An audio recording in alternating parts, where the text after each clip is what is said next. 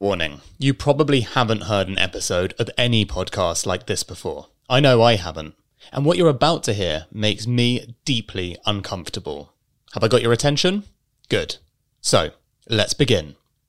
What do the founders and CEOs of Coinbase, OpenAI, Reddit, Brex, Notion, and even everyone's favorite modern day venture capitalist come philosopher Naval have in common? They all have the same coach. And today, for this pretty raw episode, so do I. Matt Mochary is an entrepreneur, philanthropist, and the author of the brilliant book, The Great CEO Within, which I highly recommend. But he's probably best known as one of the most in demand coaches on the planet. He has designed his own coaching framework called the Mochary Method, which he and his team of coaches use to help some of the biggest players in the tech world. You cannot book Matt. Hell, it was pretty hard to get him to just join today's podcast. He's generally too busy with his foundation, which is focused on giving back. But, as you might know by now, I can be pretty persuasive, so we reached an agreement. He and a member of his team, Georgia Dienst, a CEO coach and former director at Google X, would come on and we would show what a coaching session using the Mochary method was really like. We care that you get value out of your time listening, and whilst we can't put a price on your time tuning in, a session with Matt is around $20,000, so hopefully there's going to be some ROI for you. I do have a coach already, the brilliant Mika Vipan, and I have to say it is one of the most impactful things I've found in my career so far. But I've never had a session broadcast to tens of thousands of people before, and for pretty good reason. The topics are normally highly sensitive, so the prospect made me extremely uncomfortable. But, as we all know, that means it was a growth opportunity, and one I shouldn't shy away from. And what happened in this session has dramatically changed my business. After talking to Matt and Georgia, I made one of the hardest decisions of my business life. I let go of 40% of my workforce last week. Today, you're going to hear how I came to that conclusion and why directly during this coaching session. Now, you might be thinking, why in the hell is he broadcasting this? But as listeners of my show know, I've been building my company, Heights, in public for the last three years, from zero to almost $7 million in revenue now. I decided to do that because I hated the PR driven award ceremony bullshit version of Startup Land that is nothing like the truth. I want to show what it's really like to be completely transparent about the realities of building a business, especially the parts that we'd rather not think about. But I also knew when I started doing it, it would be really awkward, potentially reputation destroying. And honestly, in 200 plus episodes of Secret Leaders, multiple building and public posts on LinkedIn and Twitter and more, this is the most uncomfortable I've ever been. But before I talk myself out of it, let's get to it. This is Secret Leaders from Kindling Media, my name is Dan Murray Serter, and my guests today are Matt Mochary and Georgia Dienst. Matt, Georgia, thank you so much for being here with us today. Thank you, Dan. This is fun. Super excited to be here with you. Let's start by getting to know you both a little bit. So, what made you want to get into coaching? Is it something that seemed obvious in your life path? Not for me. Matt, was it for you? No, not at all. It was completely coincidental and circumstantial. For me, what happened was when I started a company, I started with a, a co founder, Michael Carrier and neither of us had run a company before. And this is back in the in the late '90s, early 2000s, and we raised a tremendous amount of money, 130 million dollars, in, inside of eight months or nine months from founding. Hired 270 people in those in the first 12 months, or maybe 18 months, whatever it was. It was crazy. And we had no idea what we were doing and how to run a company. And we didn't run it well. In fact, we ran it terribly. The financial outcome ended up being fine but the operational outcome was terrible. And so for many years after that, I, I thought, well, how do you actually do this? And I didn't worry about it too much because I was having fun and then I was doing good. But eventually I moved back to Silicon Valley and I, and I thought, well, what was the right answer? There has to be a right answer. So I just ordered a business book and I got High Output Management by Andy, Andy Grove. And I, and I read it and my eyes went huge. I thought, oh my God, here are all the answers. If I just known this, and then I read another business book and another business book, and each one just had nuggets of gold. Of course, they were all 350 pages long, and I didn't have time to read any 350 page books while I was running a company.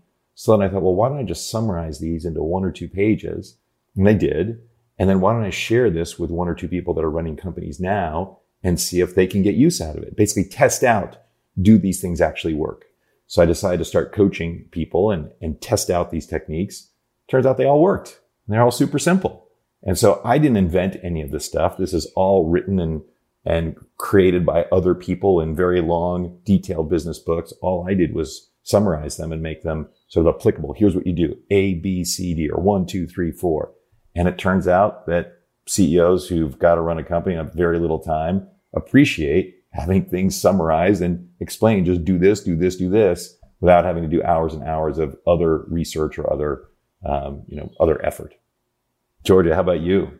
Very similar thing. Um, I think when I joined Google, I got a promotion relatively quickly because I landed a, a big deal, and I was like, "Yay, this is awesome!" And after about uh, two months of suddenly managing eighty people, I was just like, "Jesus Christ, this is a lot harder than I thought." I thought I would just tell people what to do, and this is not really working.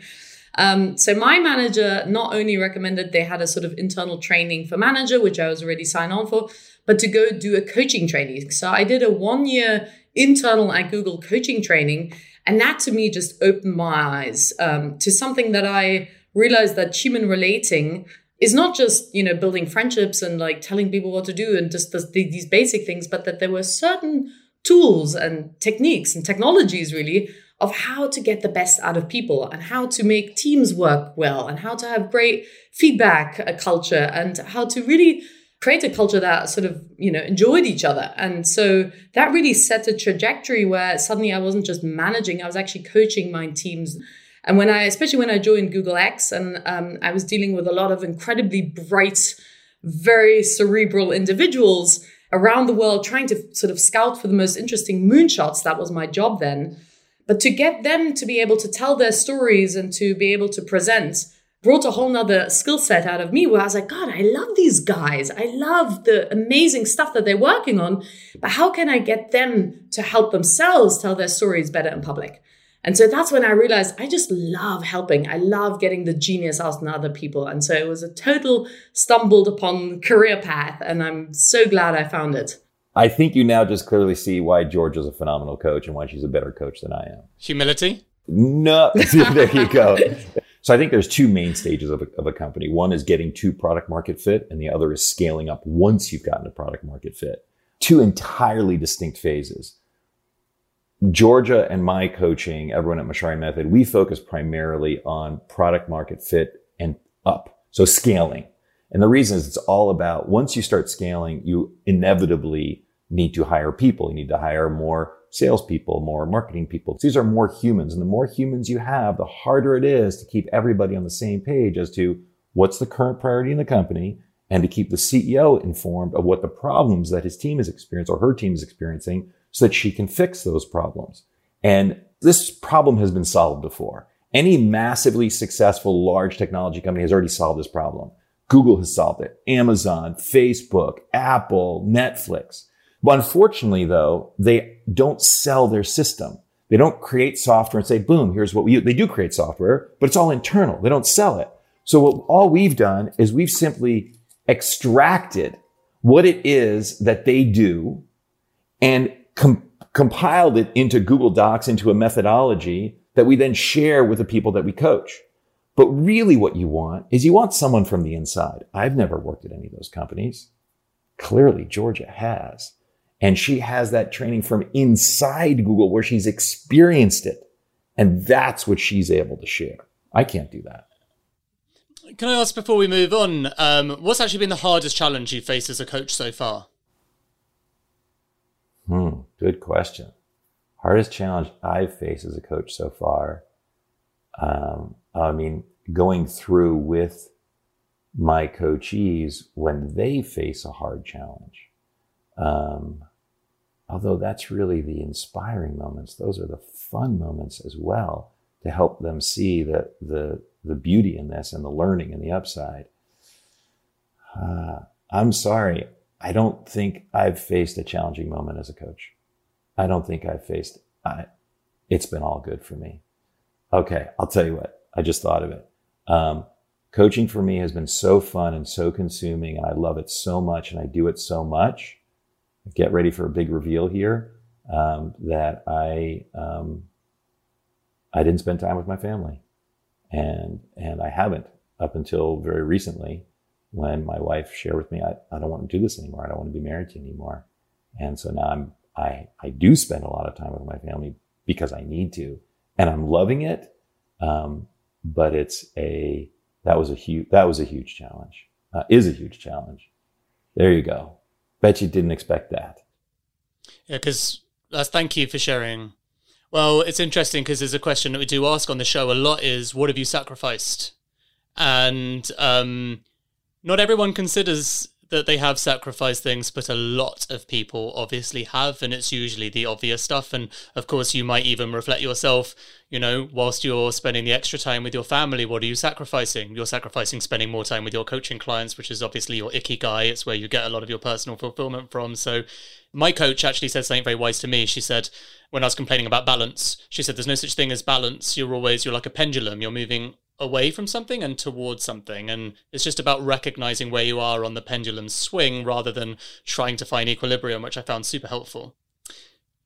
Georgia, what about yourself? um, I think the the hardest moments are when I get to coach a co-founder team and one is really willing and able and wanting to be coached and move on and one is just a hard nut to crack and it makes me sad and it's really challenging because I realize is this team doomed uh, in the sense that did he just choose somebody who's not willing to grow at the rate as he is? And so when you come in there as coach, you're trying to, I sometimes feel like it's, you know, a, a lawyer trying to, you know, clarify things and open things up. But if one person doesn't want to be coached, my heart bleeds because I realize, wow, this is a situation where even I can't really help very much. Thank you. Okay, so what we're going to do now is slightly unconventional for secret leaders, but what is the point in getting two world class coaches on a call if we don't explore some of what coaching actually looks like? You know, hopefully this will be interesting to listeners to actually see the process you go through. And of course, I will be the subject of um, either humility or humiliation. We will find out. But Matt, why don't we start off with what a traditional a traditional call would be. So let's say I call you up and I'm trying to get you to take me on as a client. What happens? Take me through this. Well, I'd say, Dan, let's see if this works. Let's just dive right in. Let's talk about what it is right now that is causing you to feel fear or anger. Another way to think about this is last night you didn't sleep fully well. You woke up in the middle of the night. What is, what is dragging you down right now? Again, fear or anger? Mm. Um, fear would be a very fair answer. I'm very, very, very rarely motivated by anger. That's not really an emotion that I think I ever feel, really. Um, but fear for sure. I mean, it's worth saying, you know, contextually, I have a lot of change going on in my life right now. I just got randomly evicted. I'm moving into my renovated home in April. Um, I have to move out with my baby and two cats by the end of this month. Out of nowhere, that wasn't the plan, but it is now you know that does keep me up at night. My wife, uh, you know, is definitely would describe herself as OCD, so you know it's a lot of what she's thinking about. So that's like a background of unplanned change that is uncomfortable and difficult. But I think underlying it all, the truth of the matter is what's driving me is at the start of every year, I, I, I, pick a word to to figure out how I want to go forward and, and grow that year. And this year, I chose confidence. I think I lost a bit of the confidence towards the end of last year, and I think a lot of that has to do with, you know, my primary focus in business is as CEO of Heights, and I am very consciously aware that we didn't reach our heights last year. We're three years into the journey, and we came out the blocks all guns firing the second year, all guns firing last year we did grow 120%, but we could have done a lot more. And I know that's true. And I don't feel like that's just startup hyperbole, etc. I know that we could. And so where I'm at currently is I know that the world has changed, the funding environment has changed. There's a lot of trepidation in the market and I believe that there are various routes that we can take to get ourselves out of, I suppose, not a rut, but certainly much slower growth than I think is healthy for where we're at. And the last thing I want to do is raise money. And the reason for that actually is because I feel like where we're at currently, which I think you would describe as pre product market fit, you know, for context, we're about 6.6, 6.7 million dollars, but we're a consumer startup. So I feel like pre 10, it's kind of still very much pre PMF. Um, I feel like because I don't want to raise money because I feel like it will gloss over the cracks rather than helping us solve the hard problems. I don't have that many options. I feel like our burn is a bit high. We haven't quite figured things out. You know, all of this can be summarized, and the confidence thing, it can all be summarized as we haven't quite figured things out, and it's my responsibility as CEO to figure those things out. And until they're figured out, I won't sleep at night. Perfect. The first step in coaching, I believe, is to make sure that I and Georgia understood what you said. And so I'm going to reflect back what I heard and you tell me if I got it close and then where Georgia will as well. And we'll see if either of us gets it. So what I heard was that there's a lot of chaos in your personal life right now. You just are required to move houses with your very young child in your family. And that's always painful and chaotic. But underlying all that, that's just sort of a storm on top of the fact that you're three years in, you've got six million in revenue this past year, which is a good start, but clearly the product hasn't gone viral, hasn't yet gotten to the space where people who are buying going, Oh my God, this is the best product I've ever had. I'm telling all my friends about it. That's not happening yet. So product market fit, certainly strong product market fit hasn't occurred yet. And yet you've got a team that has a serious payroll and you're burning into the cash you have. And now you're faced with a funding environment that is 90% reduced from where it was a year and a month ago. And you know that you could sell a large portion of the company and raise the money that you need to keep going with this team. But that's not what you want to do because what you really want to do is make sure you get the product market fit as fast as you can, reduce your expenses to give yourself that runway as long as you can, and only raise money when it's the last option available. But really, you'd like to do these two things without raising money so you never have to raise money. Is that close? The only tweak I would make is fundamentally our, our product is actually a subscription product. So the thing that saves us is the product itself. Uh, the retention is absolutely phenomenal.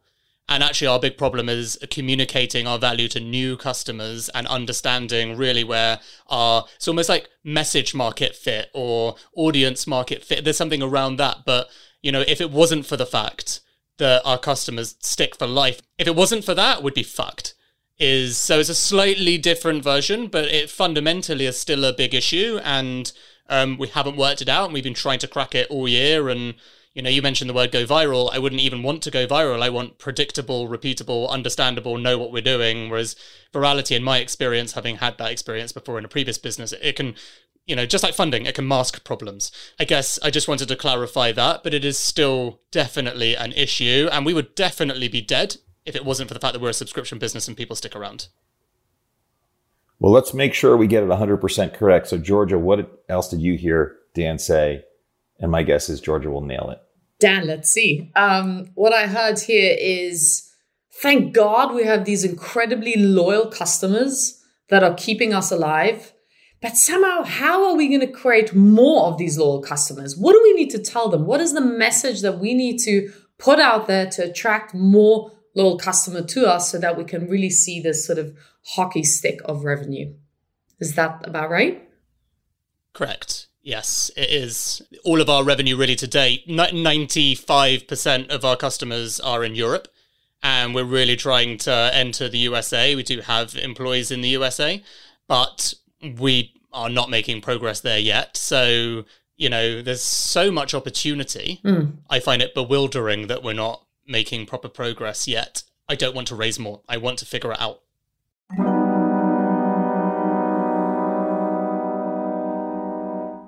If you're trying to grow your startup and you're dealing with companies outside of the UK, you're probably going to need ISO 27001 at some point. It's not the sexiest acronym, but it's basically the global standard for proving your security practices are up to scratch, like how you handle customer data. The same goes with SOC 2. You're going to need it if you're a SaaS company.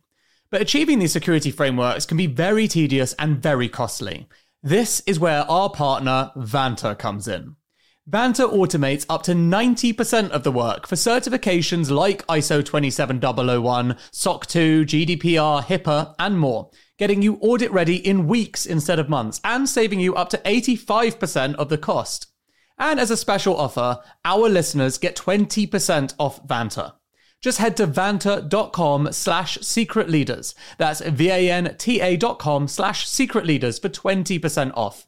There's a link in the description.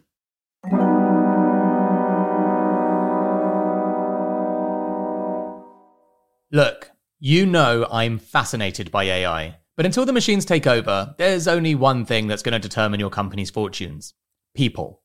This isn't some kind of hollow point to make me look good. If you speak privately to any successful entrepreneur, they'll confirm it's true. So, if you're a leader of a growing business, then you should check out Personio. It brings together all the important HR things like hiring, onboarding, payroll data, performance reviews, and so on. You don't want loads of employees sending you emails asking for time off. You want to be able to see things objectively, like it's taking you too long to hire. You want to do performance reviews well, having clear goals for people that are logged in a centralized system. And you want to do all these things in one simple tool without having to become an HR expert. All of this is possible with Personio. Check it out at personio.com forward slash secret leaders. That's personio.com forward slash secret leaders. There's a link in the show notes. So there's two ways that coaching can go. One is we can hear what you said and then we can start giving you tactical advice. Or we can do what I'd like to do now, which is you say more, we reflect more, we say there's more, you keep going, and eventually you'll get to the answer just by having you keep revealing more and more. And for some reason, there's this crazy psychological thing where once you say something, those are the thoughts that are running in your head, and someone reflects them back to you, and you go, yes, that's it Suddenly, your brain is able to take those thoughts, put them aside because they've been recorded. It's like they've been written down. Someone else knows them. They're, they're captured. I don't have to keep thinking about them to keep them in reality. Now, all of a sudden, the brain is willing to have the next level of thoughts. And then all of a sudden stuff appears to you. And then you reflect, you say that, and then we reflect that to you. And then your brain suddenly has the next level of thoughts. So let's try that version. It's pretty crazy. All right. So Dan, what I now heard is, is that you have customers in the UK and Europe and they're very discerning customers. And clearly you've, you're solving a problem that resonates with people, but your real market is in the US and you haven't, don't have customers in the US, at least not in volume. You haven't cracked that code yet. And if you really want to grow to any level of size, you'll have to start connecting with US customers in the way that you've already started to in the UK and Europe. Is that right? Correct. We have a thousand customers in the USA, which you know is a, a, a grain of sand. There's more. Please tell us more. Um, there's a thousand customers in the USA, and they're showing the same behavior, which is excellent. Retention is just as high, and okay, just to unpack that, there's a thousand customers in the USA. Um, fortunately, you know, it's not nothing, but at the same time, you know, we're looking to get 30, 40, 50,000 over the next year. That would uh, be a groundbreaking change in our business. And I feel like the thousand is potentially, you know, relatively random. You know, it's a whole bunch of different tests that have gone on and, you know, mopped up some people on that test and this test and whatever. But there's not any necessary evidence yet of which angle or audience we're going after to make that stuff scalable clearly if I think about, for example, some of the stuff that worked well in the UK, we did get very lucky, very, very lucky that a couple of the most arguably respected, intelligent people here in the UK became early customers and advocates and were willing to do unpaid testimonials and tell other people about it because it made a transformational impact for them but they're not broadly recognized in the USA. So, you know, we can't leverage that. And it's interesting because what we learned here early is we're, we make basically we make health supplements for brain and gut. They're science backed, etc. But what we learned is there's no amount of scientific evidence or papers or the tests we're doing or any of this stuff that seems to convert quite so much as certainly in this market, as respected, authoritative, trusted people. So because we got lucky, we were able to use that opportunity and it did gloss over our marketing efforts a lot because what that meant was we never really had to figure out how to communicate our product to any layman, any customer we want to reach out to. We had a massive brand halo effect by knowing that we have the best product. Therefore, the smartest, most discerning people actually trusting it, taking it, you know, and, and maintaining it and telling people was a default marketing strategy, but it's not a scalable one. It doesn't solve the problem, and it hasn't. Obviously, we haven't got that in the USA yet, so it's not really an opportunity at the moment. And of course, no one knows us there. And uh, and I guess also, you know, just thinking it through, you know, it's it's a nice to have. It's not the solve for your problem. Like, it doesn't solve our problem at all. We still should always have a clear understanding of how what we do benefits a customer without having to default to someone smarter than us to just tell people to take it. It feels tacky. As in, it's been amazing for us, and I don't want to discredit the fact that we got it, but I know that we got lucky with that. I hear you say wow, we've had such incredible fortune over the last couple of years. We've had some individuals who have huge networks support this product, bring it out there, get us an incredibly loyal fan base, subscriber base. But we have no clue how to replicate that in the US. I would say that's bang on. Yes. Hmm. The super lazy part of me would say, I could just go to CAA. America is a place full of celebrities and stars, and you just reach out to them and pay someone a fucking ton to like represent you and just job done. But um, my issues with all of this are ick. I can't I can't help but be fundamentally British about such things. Um, and the difference is, you know, that would be forcing. You know, these were happy circumstances that happened that were amazing and they're authentic. They're actual paying customers every month. We've never paid them a penny. They pay us every month. And it's super different. So the even the start of that relationship is so inauthentic and unorganic that I know that that isn't even necessarily the right way to do it. So um, even though that could be a solve, right? Just default the marketing problem to someone else that has authority that other people trust and just replicate that model. I feel like that would be inauthentic and fundamentally run its course, and we still run into exactly the same problem anyway, which is we never learned how to do the hard work. So what I'm hearing, Dan, is that wow, now that I say it, now that I hear Georgia say it back to me, I realize, whoa, actually that would work in the US. It would work if we had a celebrity use the product, have it transform their lives and start being an advocate for us. But the only way that I can think of right now to get such a celebrity is to hire CAA and offer lots of money to a celebrity who's already wealthy. So I'm going to have to offer them huge amounts of money to try this product. And that just feels icky. And it also feels like it won't really be effective because it's not authentic. It's not, it hasn't really transformed their lives. They're doing it for money, not because they really believe in it. And so as I'm saying this, I'm realizing that what made, what made it work for us in the UK is these were friends of ours. These were people who we knew or we knew people who knew them and therefore it got introduced to them as a recommendation from a friend. And then they started to use it and then they loved it and then it transformed their lives and then they became genuine advocates of the product. That's what really works. And I tell myself that I don't know anybody in the US. I don't have any friends who have any friends who are well-known people in the US because I haven't researched it. I haven't looked at it. I haven't said this is the pathway to get there. I tell myself the only way I can get there is by paying. And instinctively, I know that that's not a successful way. Is that close? Um, yeah, embarrassingly, I think you nailed that one. Yeah. I haven't actually done the work of mapping out whether I do or could. That's fair. But I think the part that you obviously missed is I still believe, whether it's a self limiting belief or it's an honest truth, that that's not really a way to build a good brand. That's the stuff that gives you these enormous, exciting bumps on top of knowing what the fuck you're doing and who you're doing it for. It shouldn't be masking over figuring these things out. And the problem in consumer, certainly, but I think in all startups, right? Because you're basically trying to create a business and understand how to repeat and scale it, is, you know, it's time if you give anything enough time and enough energy, and enough thought, you'll eventually find your path.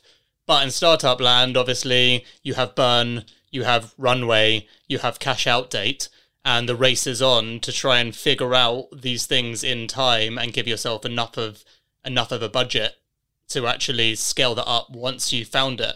So, you know, part of me is thinking if I had infinite amounts of time, I believe that I would be able to solve this. And the other part of me thinks that I don't, but I still want to do the thing that I believe is the hard work. So I think what I'm hearing you say is, Matt, that's all icing on the cake. I want to solve the fundamental problem of understanding what problem is that consumers have that we are solving that resonates with them, that we are the best solution in the world for that particular problem. That's the only key. Find out what people's problems are, then map out what the best solution for each set of problems is, and then discover which segment of the population has the problem for which my solution is the best solution. And then simply find those people. Let's say it's women between 35 and 45.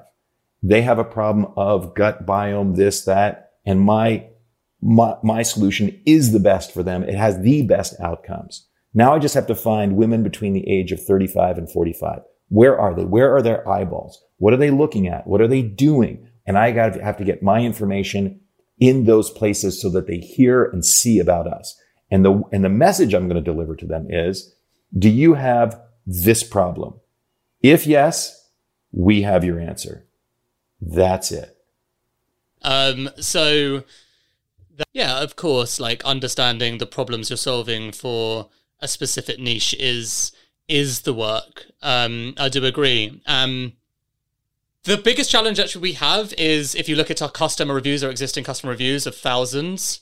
Sadly, I mean it's amazing, and I'm very grateful for it, and I don't want to give off the wrong impression. But sadly, there's 20 year olds at university, and there's like 85 year olds living longer. And so it's very hard to just discern the exact like who you're for and who you're not, which is the most annoying part of my business in a sense, because I think that is the best chance you have to win.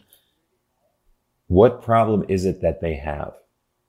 And there's several, there'll be several problems. What are the top three problems that they have that your product is solving? Or the top one? Yeah, generally speaking, um, it's it's mental well being. So the number one benefit is sleep and therefore energy. Perfect. My problem is I am not sleeping as much as I want to. I have a version of insomnia and it's causing me stress and anxiety in my life. Is that the problem? It's not even as extreme as that. This is also the issue. It's is you know, but the most common thing that we hear, and also from people wearing wearables and measurables and all this stuff, is yeah, I ha- I'm not sleeping great. It's not insomnia, but it's just that well, I haven't ever slept this well, and therefore I haven't had as much energy. And part of the reasons for this is because if you get the right nutrients in your body and brain, you do thrive. And you can get that in your diet, but most of us just don't bother because we're lazy and we don't eat the perfect diet all the time, and so that's just a downstream effect. So, so no, those are the main benefits, and it's it's also worth saying it helps for depression, anxiety, ADHD, you know, a whole bunch of other things, and there's many science papers on this stuff. However, our name is Heights, and we choose not to sell on fear. So our whole thing is, you know, trust your gut, change your mind, reach your heights. It's all about uplifting, trying to talk to the promised land and that is arguably also possibly a problem in America with our, our marketing, right? Because there's a lot of fear based selling in America, and we want to be better than that. And so, even part in this coaching call, I'm having the sort of epiphany, but I suppose it's obvious. But there's a part of where our brand values sit and the kind of brand we want to be, and I guess what consumers are used to, which is triggering a fear or a pain and trying to connect on that, which we're quite reluctant to do it feels to me you're making an assumption that it's fear, it's, it's preying on people's fear. We're talking about people who are suffering. People have depression and have insomnia. They are suffering and people will pay a lot of money to solve painful problems. Whereas what you're saying is we're going after people who wish they slept better and wish they had more energy. That's a nice to have. Sure, I'll test things out and I'll try things, but it's not a deep and massive, oh my God, pain that I'm experiencing every day. So I, there's a judgment that you have that pray that that addressing people who are experiencing deep pain would be uh, preying upon them, would be predatory. A hundred percent. And I don't agree with you. Yeah, fair, fair. And that that might well be a self-limiting belief. Great. All right. At this point, what I would do is I've written up many solutions, and I would simply share one of our write-ups about how to achieve product market fit and how to message to get your message out there to the, to the world in a way that would resonate. Would you be willing to read this document? Because it's a lot faster than George and I explaining it to you and see if it resonates. Matt sent me a document called Product What Product to Build, How to Position It, which we put a link in the show notes along with a link to other Mochary method documents as they are all open source and my god, are they good documents for you to check out. Now, the document goes through what product development and customer problem discovery should look like. Two things really resonated with me. The first was this piece of advice. Matt writes, If you are a customer, be careful. You are just one customer. It would be best if you talk to a range of customers to discover common pain points. If you build for just one customer, even if it's you, you are likely building a customized solution, not a product. The second was a story from Matt's own experience as a coach. One of his clients runs a unicorn which sells a product to hospitals. They're growing quickly, but the CEO could see that hospitals weren't the ideal customer. They make slow decisions and don't have much cash. The customers he'd like to have were pharmaceutical and medical device companies. So, Matt told him to go out and talk to them. The client did that, and after three months of conversations, he identified a key problem he could solve.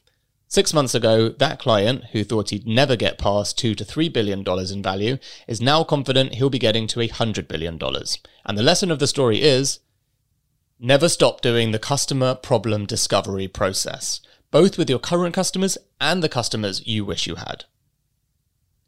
This really resonated with me, as I told Matt. Two reflections I have. One, I do think that actually over the last year, we've gone off the boil of speaking to customers. I used to do it all the time. Um, and everyone in the company had to do it every single week. What we've done over the last year, interestingly, was meant to drive more customer insight, which is we hired a really good and then upskilled a customer care team and basically built the business around the customer care team. So they were sort of the central focus of the business reporting, communicating, etc., etc. Because we're a retention business, so that makes actually a lot of sense because that's actually where all of our revenue predominantly comes from.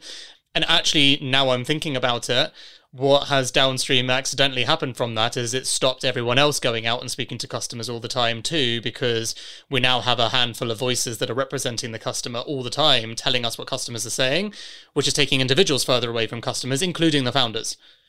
So that's one insight that I think is really valuable, which I want to go back to now that I'm um, having my first breakthrough of the Mochary method. Thank you, uh, which is uh, the, such an obvious one. It's so basic, I feel almost embarrassed. Just talk to your fucking customers. But my other point would be, well, actually, isn't it really useful to talk to your not customers? Like the the big challenge, and I have this with product development quite often with product developers in general, product managers, is they're so obsessed with what customers want and they give so many opinions of what all the customers want I always say to them, yeah, but we've got like 0.00001% of all the customers in the fucking world. So, like, we need to know what the people that aren't buying from us think and why they're not. Like, that's actually more insightful for our business. And that's really the challenge. Because actually, in our business, if you think about it, we know what makes customers happy because we manage to keep them. We just don't know why we're not getting other customers. So, how do you frame what you just sent to me with that kind of insight? Yeah, so there's two different things. One is you're talking to new potential customers to talk about new potential products. That was the example of the CEO that wanted to sell to pharmaceuticals and device companies. So he simply went and talked to the CEOs of those companies and said, what, what are your problems? And then he realized, oh my gosh, I actually have a solution to your problems better than anyone else can.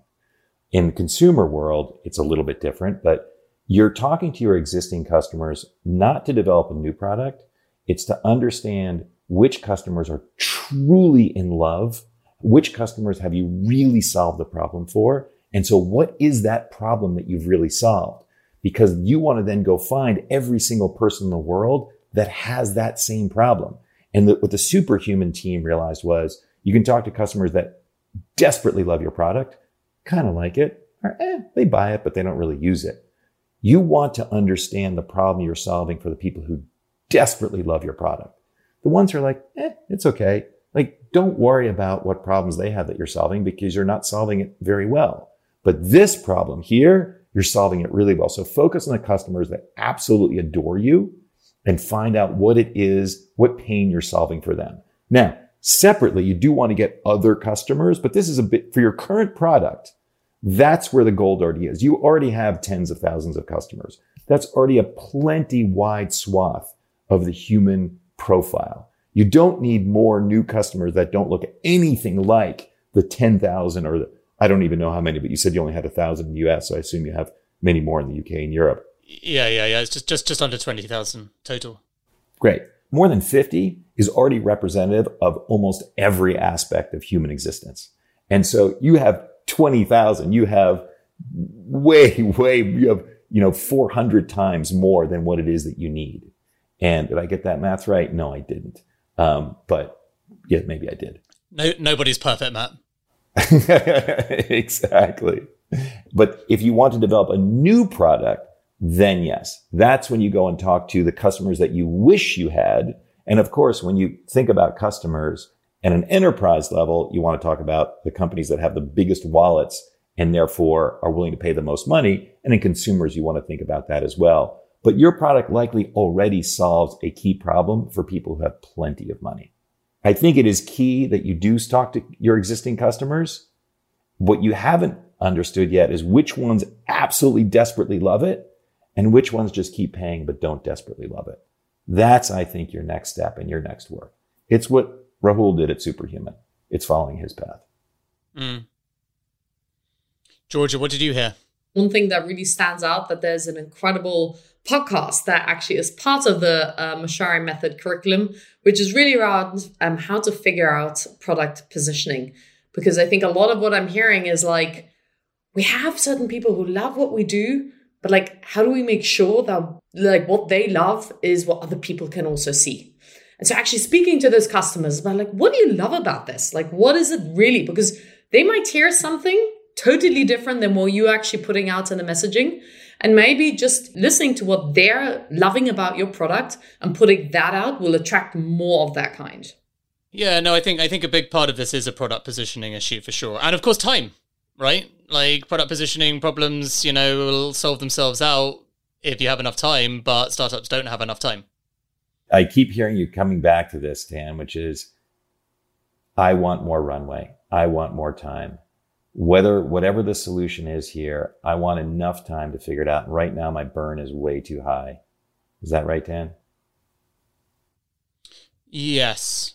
You know, it depends who you ask. A lot of people would say that it's not crazy high, but because we are a revenue generating consumer brand, I feel like we can get much closer to being an actual business, aka maybe even dare I say the word profitability, I do think that that is possible um, if we figure out what we're doing properly. I do. Mm-hmm. How many How many people in the company right now? Uh, twenty two. And what's the mix of those people?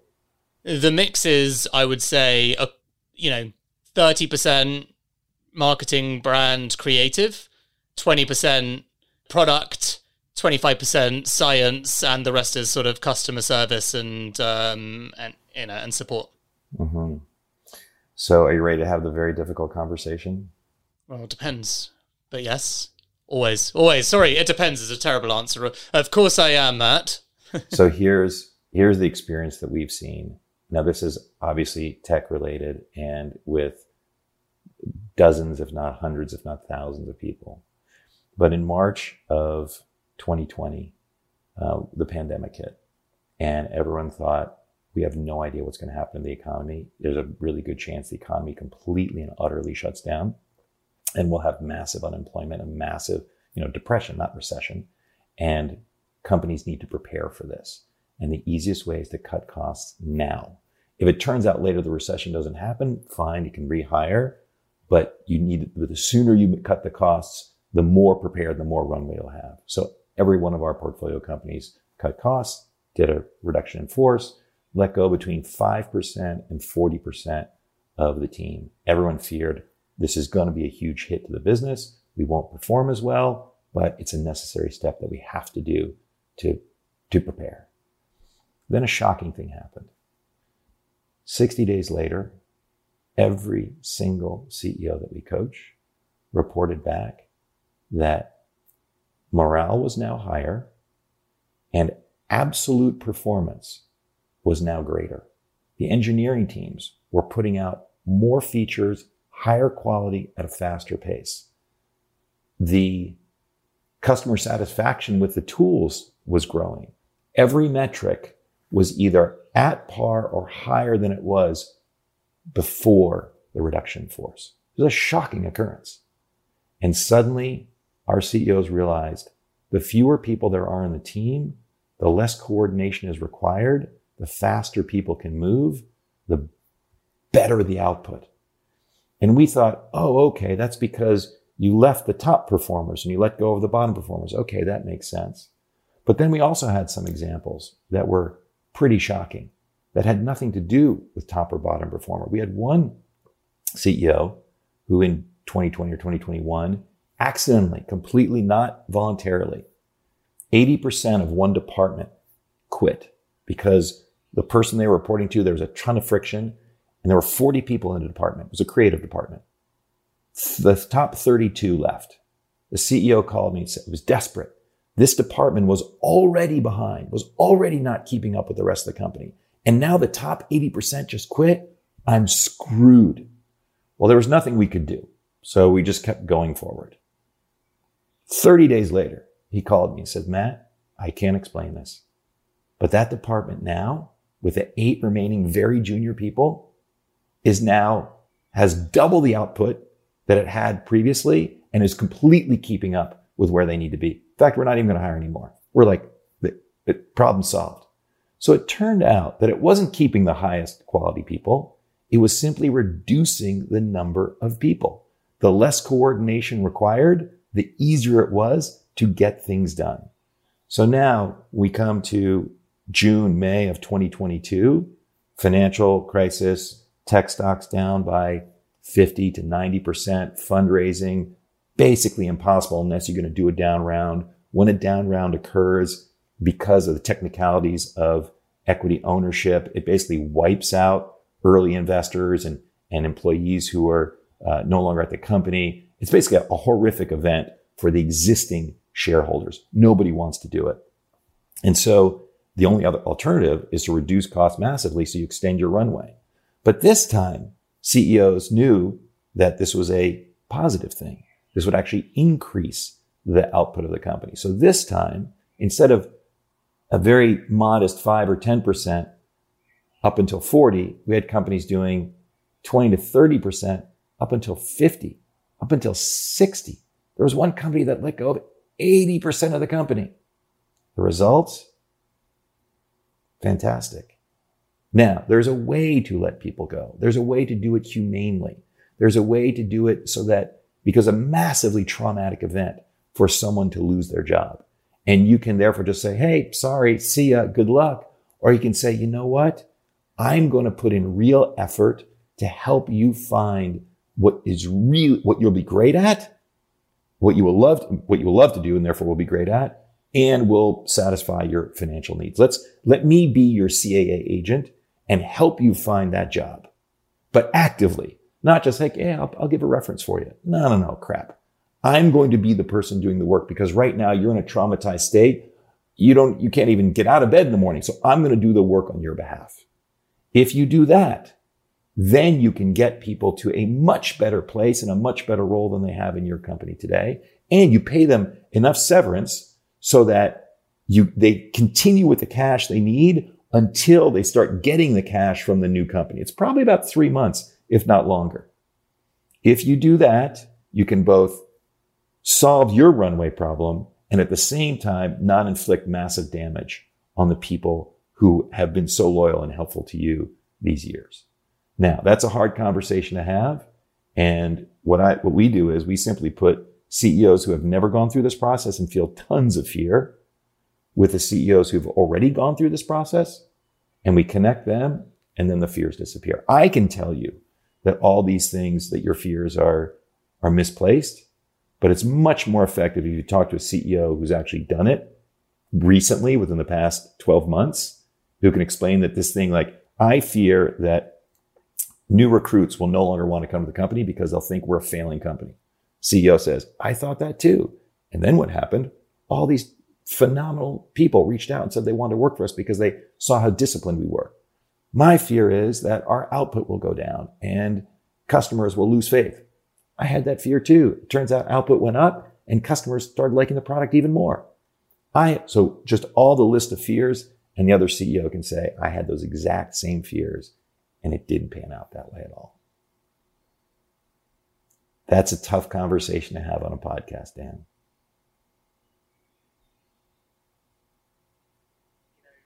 You know, I guess I've done two versions. I've obviously done the normal firing that any CEO does. I've also done two versions. One where I had to fire half team, and I suppose you know I had it was tough, and I did exactly what you said, which is um, you know uh, reach out to other people that have done it and get some experience on how it can be done humanely and all of the things.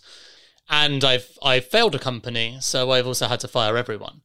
Um, and that was obviously a lot easier because I was fired too, and it was a shared thing. And if everyone's going down, everyone's going down. It's just writings on the wall. Um, and I did all the things you said. Um, and it obviously I know because I've had that experience, which is helpful. I know what a big impact it makes to really go to town to find people their new jobs and and really spend the time doing it. I suppose the thing that I haven't got experience in that I am really nervous about, if I'm really honest, and I can't get my head around if I have to do something like this, Matt, is in a remote world, I can't get my head around how to do this practically speaking, and feel like it's humane and all of the things. Um, I don't know. There's something about being in the room when I was doing it that felt like I was connecting on a genuine, authentic level, and doing it behind a screen is going to feel terrible. Um, and so I don't know. I don't know what my resolution is, but I also, I guess, my question to you is, um, what would you do? How would you do this remotely? Yeah, you do it as personally as you possibly can. So one on one you never, you know, with a group of 22, it's not an issue. With a group of 2000, it's an issue. You never say, here's a mass message to all 500 of you. I'm letting all of you go now. Never do that. The first time someone learns that their job is over, they're hearing it one on one from their manager. That's the first thing. And second, the manager then says, and here's what I'm going to do to take care of you. I'm going to find you a job. I'm going to give you the long severance. I'm going to pay for a therapist for the next six months for you. I'm going to, whatever the things that you are going to implement to help them, to help them through this traumatic event. That's when they hear both of those things. And also they get listened to and they will have fear and anger. And whoever's delivering the message to them listens to that fear and anger and reflects it back to them so that they feel heard. That's the way to do it humanely. Obviously, it's better if you can be there in person. You want to get on a plane and fly around to all these places? I don't think that's practical, but you do it as one on one as you, as in person, as, as, recreate the environment that you would have one on one. And unfortunately, you're right. It is not as good, but you just got to get over that. Yeah, that's really helpful. So now, Dan, what are you going to do? Because the key part of all this is we spent a lot of time thinking about and breaking down problems. And now you have focus and clarity of thought on both these issues on how to position your product in the United States and how to extend your runway. You're not going to spend this kind of time and effort again on these two issues. So now's the time to capture what resonates with you and what would you like to do. And this I find is one of the key aspects to managing or coaching. And coaching is really just managing. Whenever I coach someone, I say, you know, 22 people report to you, but you don't report to anybody. Or 10,000 people report to you, but you don't report to anybody. Now you report to me. And if after three meetings you feel more confident, more successful, more complete, then you know that this structure works. And then you can use it with your reports and their reports and their reports. And one of the key things in the structure is at the end of each issue or topic, we say, okay, what are you now going to do? And we capture that action. And in our next meeting, the first thing we do is say, did you do those actions? And the answer is if you didn't, why not? And we'll figure out what blocked you. Okay, let's solve that blockage until you do the actions. And once you start to see the pattern of, I unpack an issue, I come up with actions, and I actually do the actions, suddenly problems start to disappear. But it's remarkable how we forget to think of the actions and then we forget to do the actions. As a manager, that's all I'm doing, saying, remind you to think of the action, document it, and then actually hold you accountable to doing it. And if I can do those two things, you will achieve great things. So now we're going to do the first part. We're going to document what actions you're going to take. I'm writing. So I guess first and foremost, or to put it in your language, what I'm hearing is I will certainly give a focus to customer insight. So uncover the top 5% or in other language, I think, you know, you, that you would use is, you know, the NPS of 8 mm-hmm. or 9 uh, or 9 on 10 and figure out exactly who are my customers that couldn't live without my product and what their pains are and also potentially get myself comfortable with this idea that solving a pain isn't necessarily um, an evil thing. Um, so renounce my passport, um, and um, and and yeah, and, and and do the do the hard work on customer discovery out in the USA, whilst also trying to think about you know I haven't done you know, to an earlier point, I haven't done the consideration piece that you said. Do I know anyone who knows anyone? Is that a possibility just to seed the product to people that other people respect? So I haven't done that work either, and I could definitely prioritize that. But these things take time. Mm-hmm. So I have to give myself time. And, you know, the thing I'm acutely aware of, at least in this business, there's, you know, because we have a product, because it's a very high quality product, the there are two cost bases, and one is the ingredients and the product, and the other is people. And obviously, with a product based business, you don't have the opportunity to leverage that lever whatsoever. So I'm kind of stuck with a very simple logic. And then it comes down to if I have to reduce, I guess here's the the question. So if I can see the writings on the wall and I know what I need to do, Matt and Georgia, how do I actually figure out how deep to go? Okay, so what we've what we've seen is is that there actually is a way to create trauma in the company, and that is to cut once, then to cut a second time, then to cut a third time. Once you reach the third time, people now will not believe anything you say. And if you say, "Hey, this is the last time we're cutting. You're the people who are here. You guys are safe. This is where you're going to be forever." They just won't believe it. And they shouldn't because it's clearly not true. And then they will say, I don't feel safe here. I need to leave. And they will voluntarily leave the people that you want to stay. So unfortunately, the only way to not have to cut a second and a third time is to cut deeper than you want to the first time. And so far of the 40 CEOs that we've had that have made cuts, not a single one has said, mm, I cut too much. Not one. Now, many have said, mm, I didn't go deep enough. So you don't want to say that. You want to go deeper than you think, go more painful than you think. We actually did have one CEO who came back to me and said, Matt, my CTO misunderstood what we were saying and accidentally let go of 50% of the engineering team. I didn't want him to do that. I wanted to let go of 20% of the engineering team. So, and he said to me, now we're screwed. I, we've cut too much. We've cut too much in engineering. But that was like day one after letting go.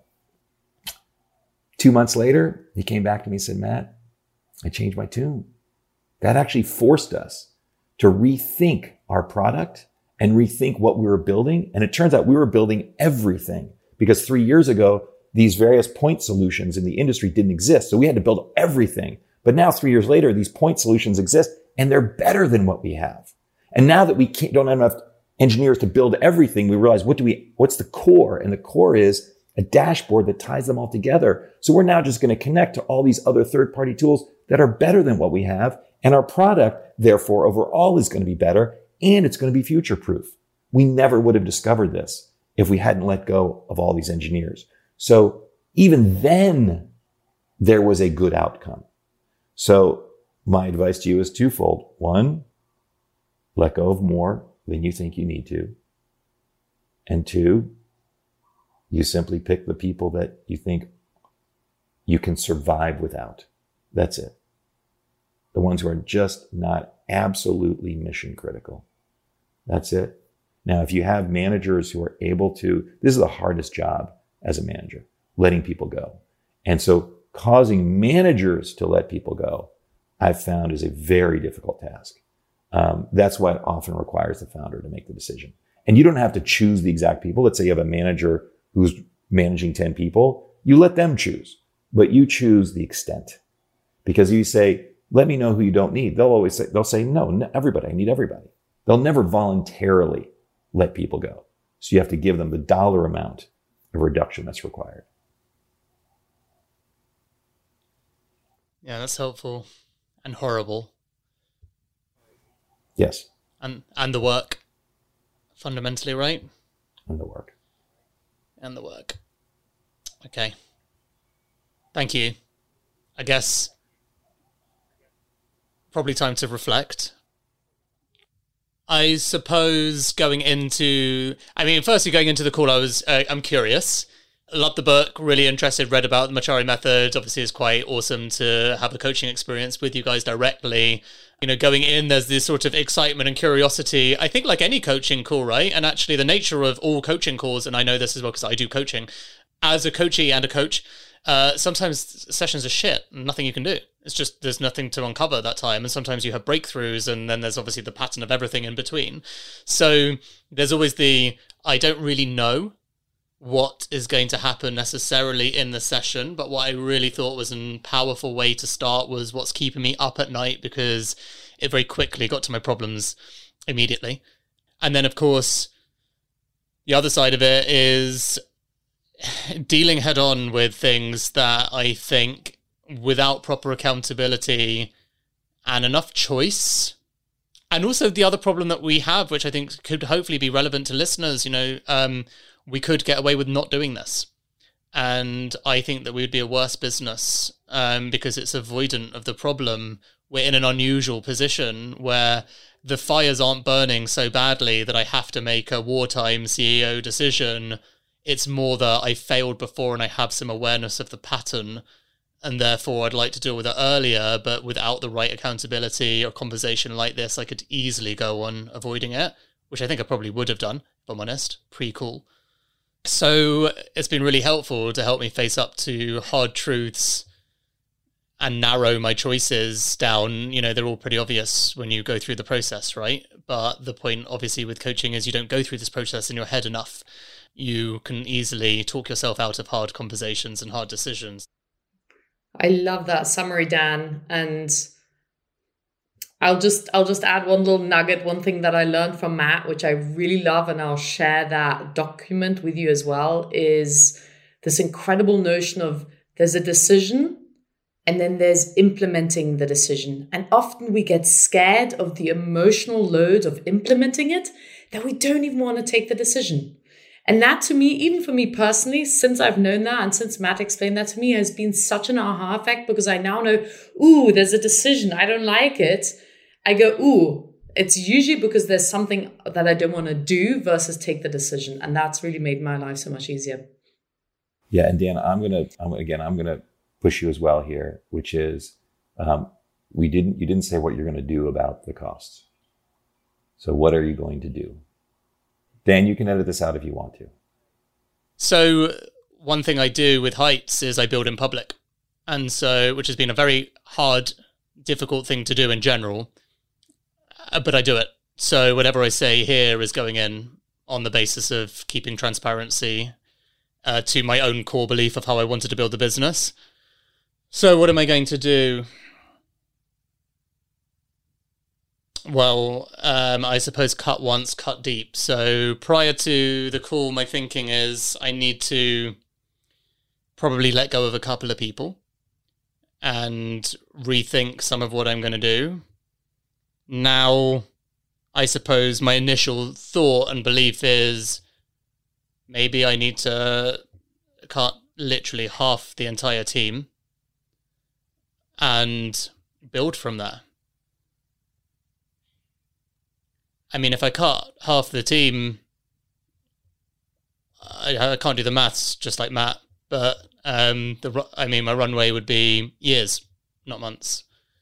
Um, and so that doesn't necessarily become an issue. And then it's just about doing the hard work of finding the product market fit messaging and, and all of the other things. But I suppose that's the truth. Um, the truth is, prior to this call, I think I had in my head two people that we just had to to cut sunburn um, and make life a bit easier. But now I realize that I actually understand and agree with your point about trauma, and I wouldn't want to do that. And I would also feel pretty stupid, if I'm honest, doing that, having failed before. I know what it's like. So the answer to your question is I'm going to do the hard work of figuring out who the half are. And I don't think it's necessarily going to be fair either.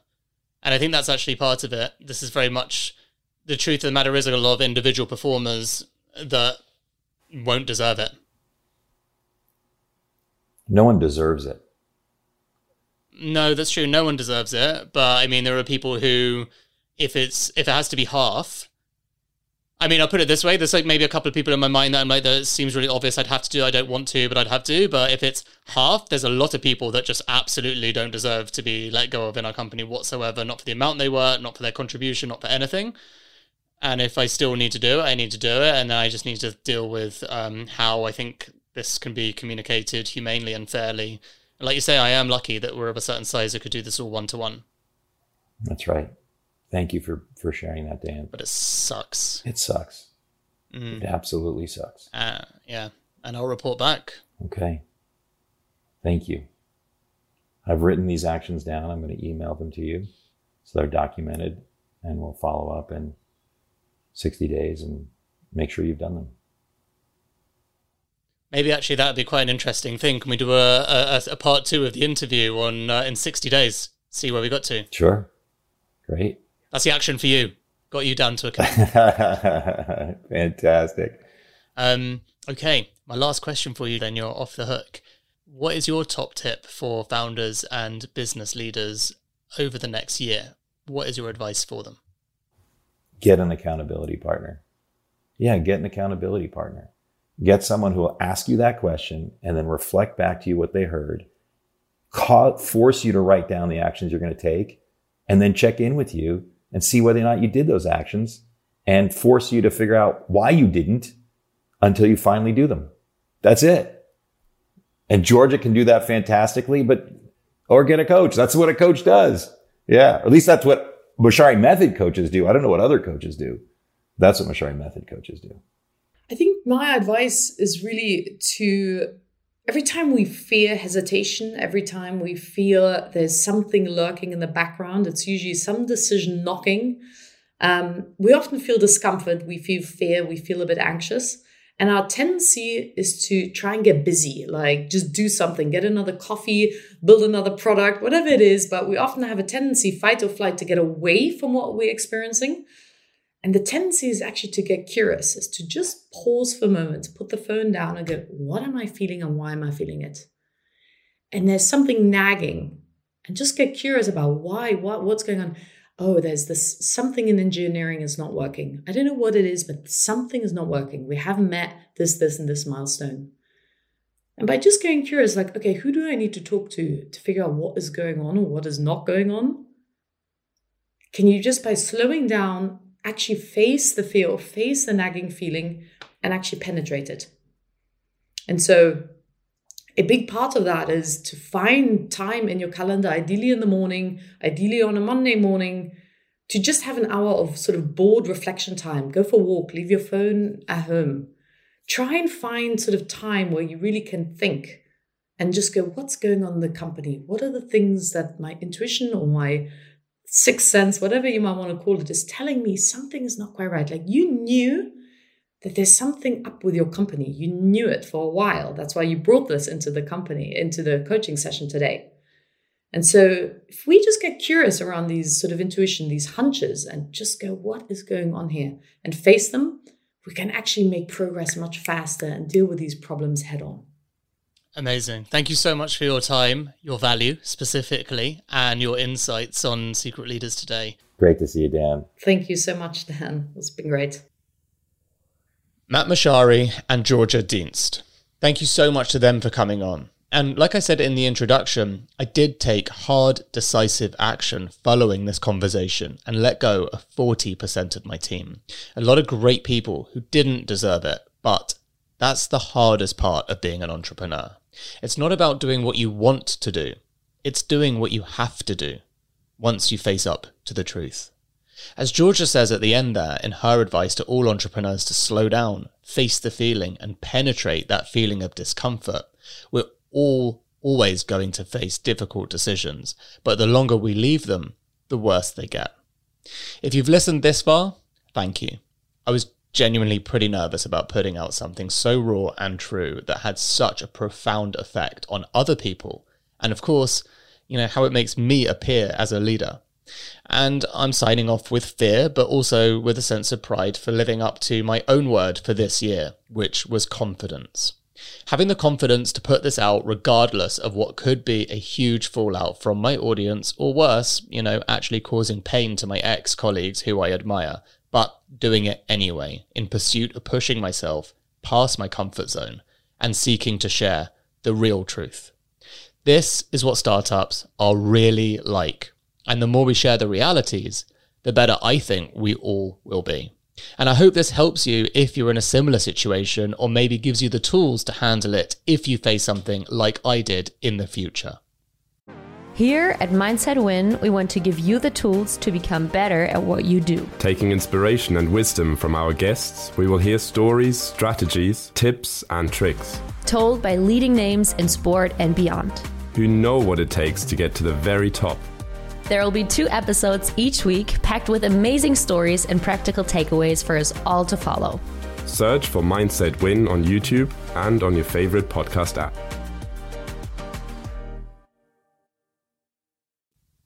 Thanks for listening to this episode of Secret Leaders. I hope you enjoyed it. I've been your host, Dan Murray Serter. The episode was produced by Ruth Edwards and brought together by our head of podcasts, Will Stollerman. See you next week.